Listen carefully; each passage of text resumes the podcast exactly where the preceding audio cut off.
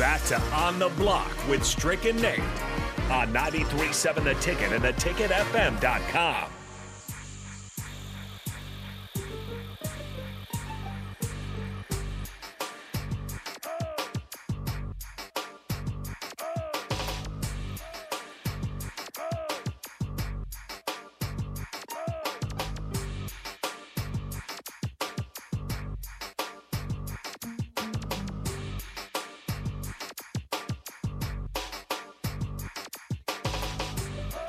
Welcome back to On the Block 93.7 The Ticket. My name's Nate Brennan. He's the Husker Hall of Famer, nine year NBA vet, Eric Strickland. Why are we getting a little bit of a delay right there? That's a little bit interesting. I don't know if that's going out over the airwaves. I certainly hope not, Strick. That's a little bit weird. We'll figure that out here in a second, but we got to get on Andrew Alix. We'll ask him a question and hopefully get Mark in here and try and figure it out. Uh, 402 464 5685 Honda Lincoln Hotline, Starter Heyman text line again. Hit us up. Let us know what's going on. We'll bring him in. Andrew Alix, what's going on, buddy? Hey, gentlemen, it's good to be back on the airwaves in the great state of Nebraska. Are you guys enjoying your day so far?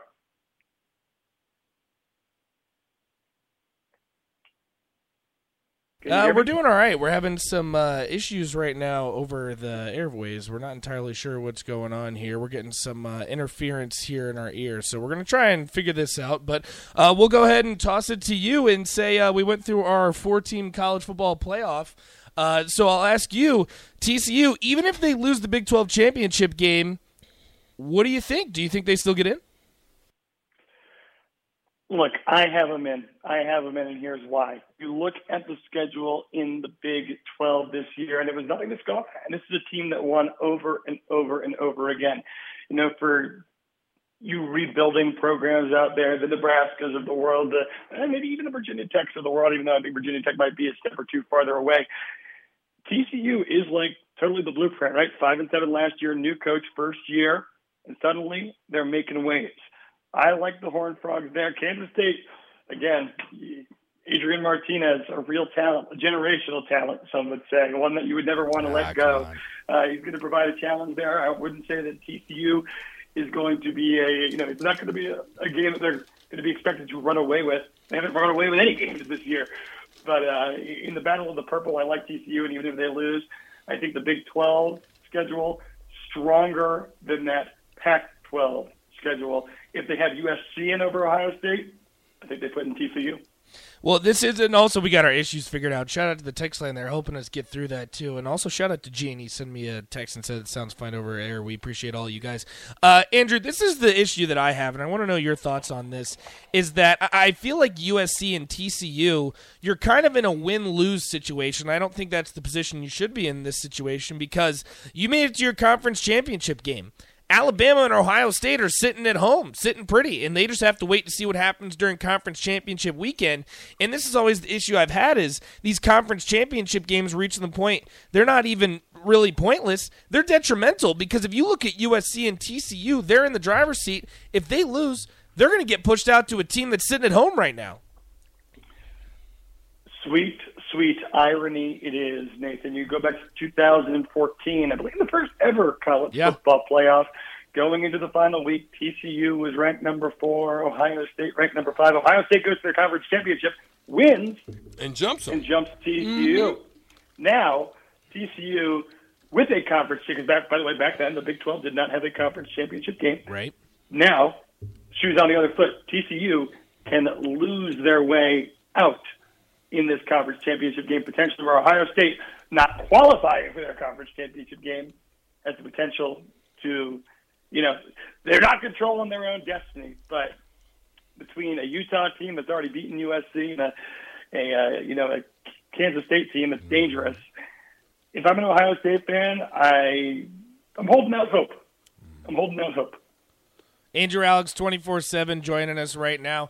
Uh, we can go through some of the rest of the teams because we were talking about the 12 team playoff earlier, and I want to get some of your thoughts on it because we had some uh, differing opinions on the text line. Some were saying they wanted eight, some were saying maybe seven, like an NFL style. Uh, the, the 12 that they have set up now, officially coming in 2024, we're going to have to wait two seasons for it. I, I still think it poses a few issues because, for example, you have a three loss Kansas State sitting at number 10 and then you have a three-loss LSU because of recency bias after losing to Texas A&M. They're bounced out, but at the same time, Kansas State had a terrible loss eh, before the season even started in the Big 12. So I think recency bias might play into that. Do you still see some type of issues with a 12 team playoff, or do you think if they had to do a playoff situation, this is the best way to filter it out? Well, here's the thing with any playoff situation, right? There's always going to be like who essentially, you know, it's like the, the March Madness bubble, right? Right.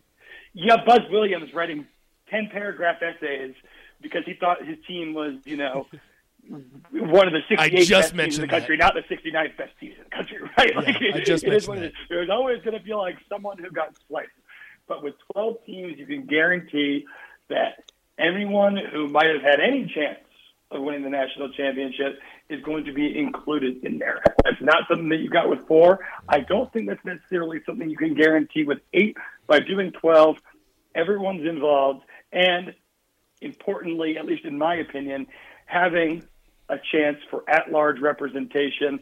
You know, it, would- it would be interesting to see what kind of a run a, a Tulane could make. The answer probably none, but at least, you know, unlike what happened to you know dating back to the BCS days, those Boise State teams with Kellen Moore, who by the way is now uh, a better offensive coordinator than I would prefer him to be with the Dallas Cowboys. uh, Andy Dalton with TCU, uh, and moving forward to Cincinnati in the couple of years they got snubbed before they finally actually made it.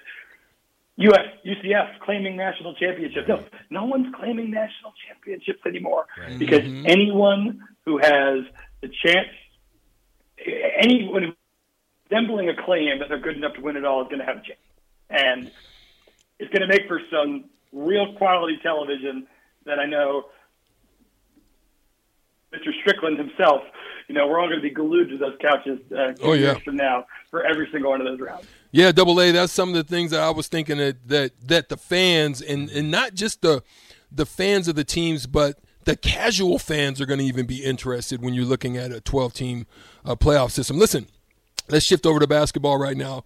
Um, looking at the rankings right now, it's been like like musical chairs in the rankings to start this season. A lot of craziness happening. Finding Houston at the top of the of, of the uh, the top twenty five right now. What are some of the surprises and the disappointments? Give me a little bit of some of the surprises that you found right now in the early parts of the season. Teams that have surprised you, teams that have you know brought some interest to you, teams that you kind of keeping an eye on and saying, "Wait, I didn't expect that," and then some of the disappointments on on teams that had a little bit more expectation coming into the year. Well, I'll start with a you know a little bit of a disappointment streak, and that's going to be the University of North Carolina. This is a team that I watched last year in the Final Four as they ended Coach Mike Krzyzewski's career, uh, and then ultimately they blew a lead in the second half against Kansas, and you know the rest is history in that regard. But that was a team that had a slow start that season, got hot at the right time, and they brought and you know it's the the magic of when you combine NIL with Michael Jordan money, and suddenly you have Caleb Love, Armando Bacot, and, and R.J. Davis all back, as well as some you know good role players like a Leaky Black. I, I figured this was going to be far and away the best team in the country, and you know the rankings agreed going into the season, but they're sliding. They've been on something of a skid here. They lose to Iowa State, they lose to Alabama in a four overtime thriller, and they you know have a real challenge in number ten Indiana last night, and they lose that one by double digits. I'm sure Nathan Brennan's happy about that. Nonetheless, uh, you know this is a UNC team that I thought would be able to really capture that momentum that they had in last year's NCAA tournament and really roll that into this season. And you know, so far in real, really every legitimate test that they've faced, uh, it- it's been quite the opposite. So uh, that's definitely disappointing. And I, now I'm not a UNC lover, but it's always good to see a team in the ACC on top because, uh, quite frankly, Duke's left a lot to be desired as well. Uh, you know, again, just losing their challenges, loses, you know, falls to Kansas, albeit close, lose to Purdue big. Here's a take, gentlemen. Maybe Purdue's the best team in the country. Man, Maybe Purdue. they're maybe my Purdue- biggest surprise. They're my. I did not expect them double A to come out like this. I, I'm just being honest.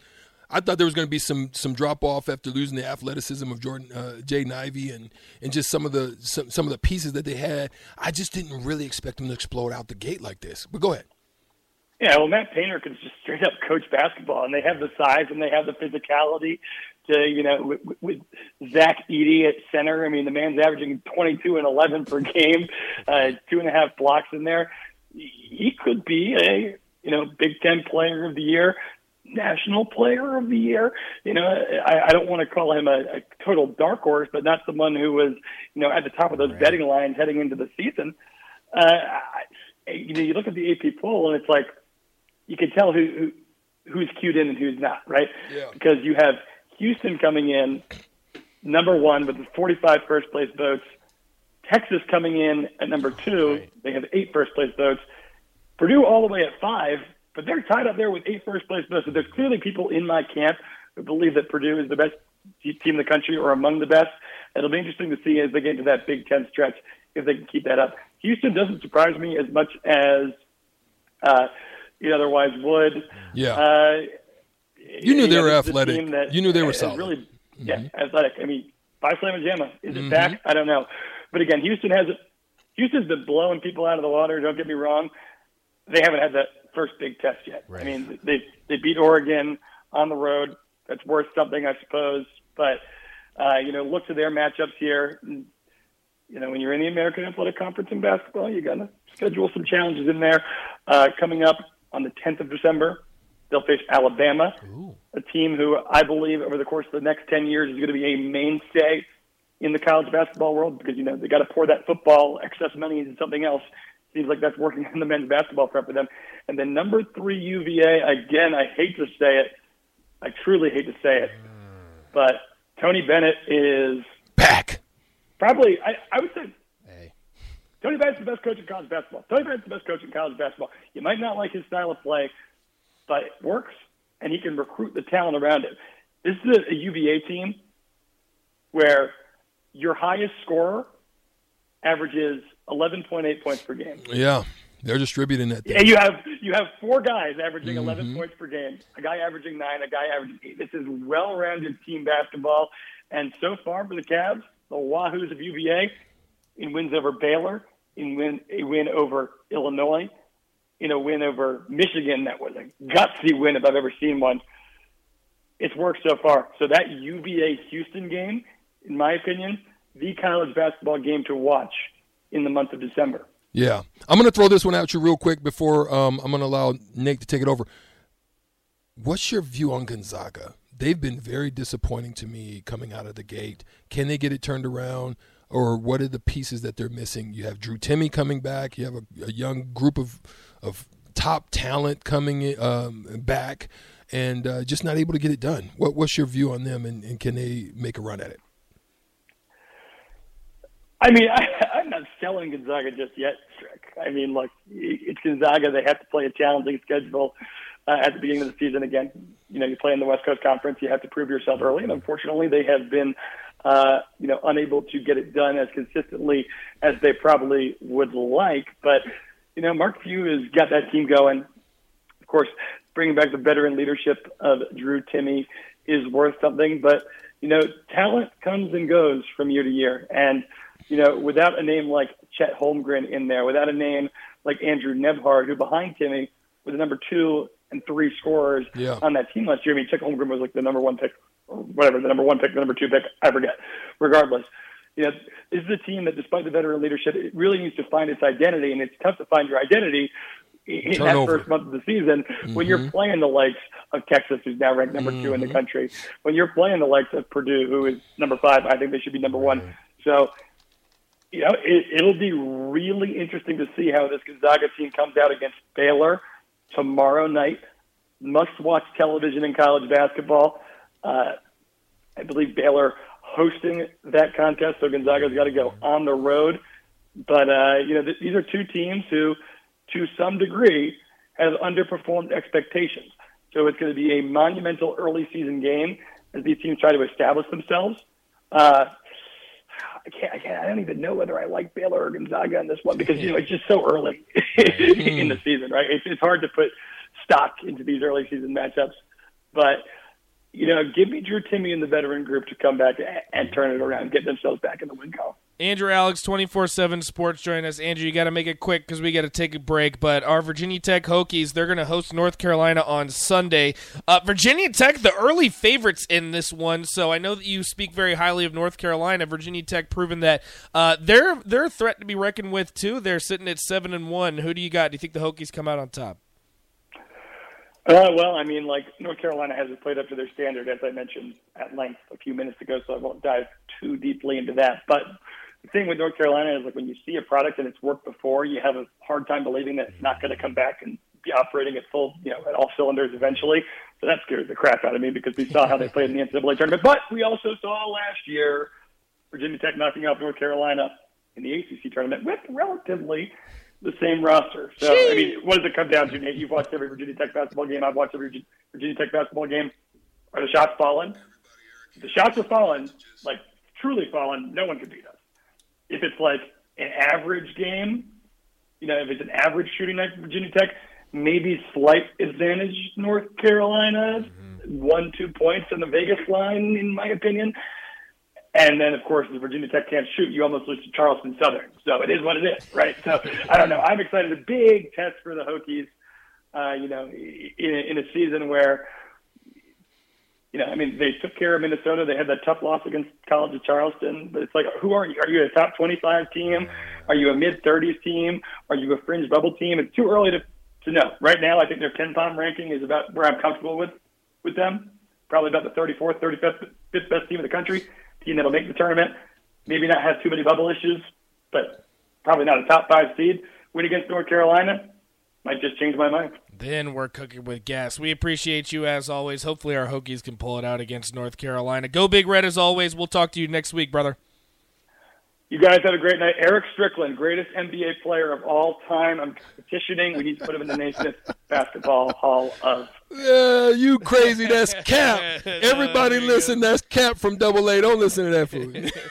there he goes. I love Andrew you. Alix. Twenty four seven Sports. They going out with a bang there, Strick. Maybe they should put you in the Naismith Basketball Hall of Fame. Nah, man. Why I'm, not? I You're in the hang on- Huskers Hall of I Fame. just- That's I'm the Hall just- of Fame that matters. I'm just right? old, dirty, uh, grimy. Do all the No, do all the garbage work. I just hit the floor and just try to make something. Hey, you made a good living out of it. I though. You made a good living. We got to take a quick break. DPJ in studio. They're going to join us next. Coming up right here on the block. 93.7 The Ticket.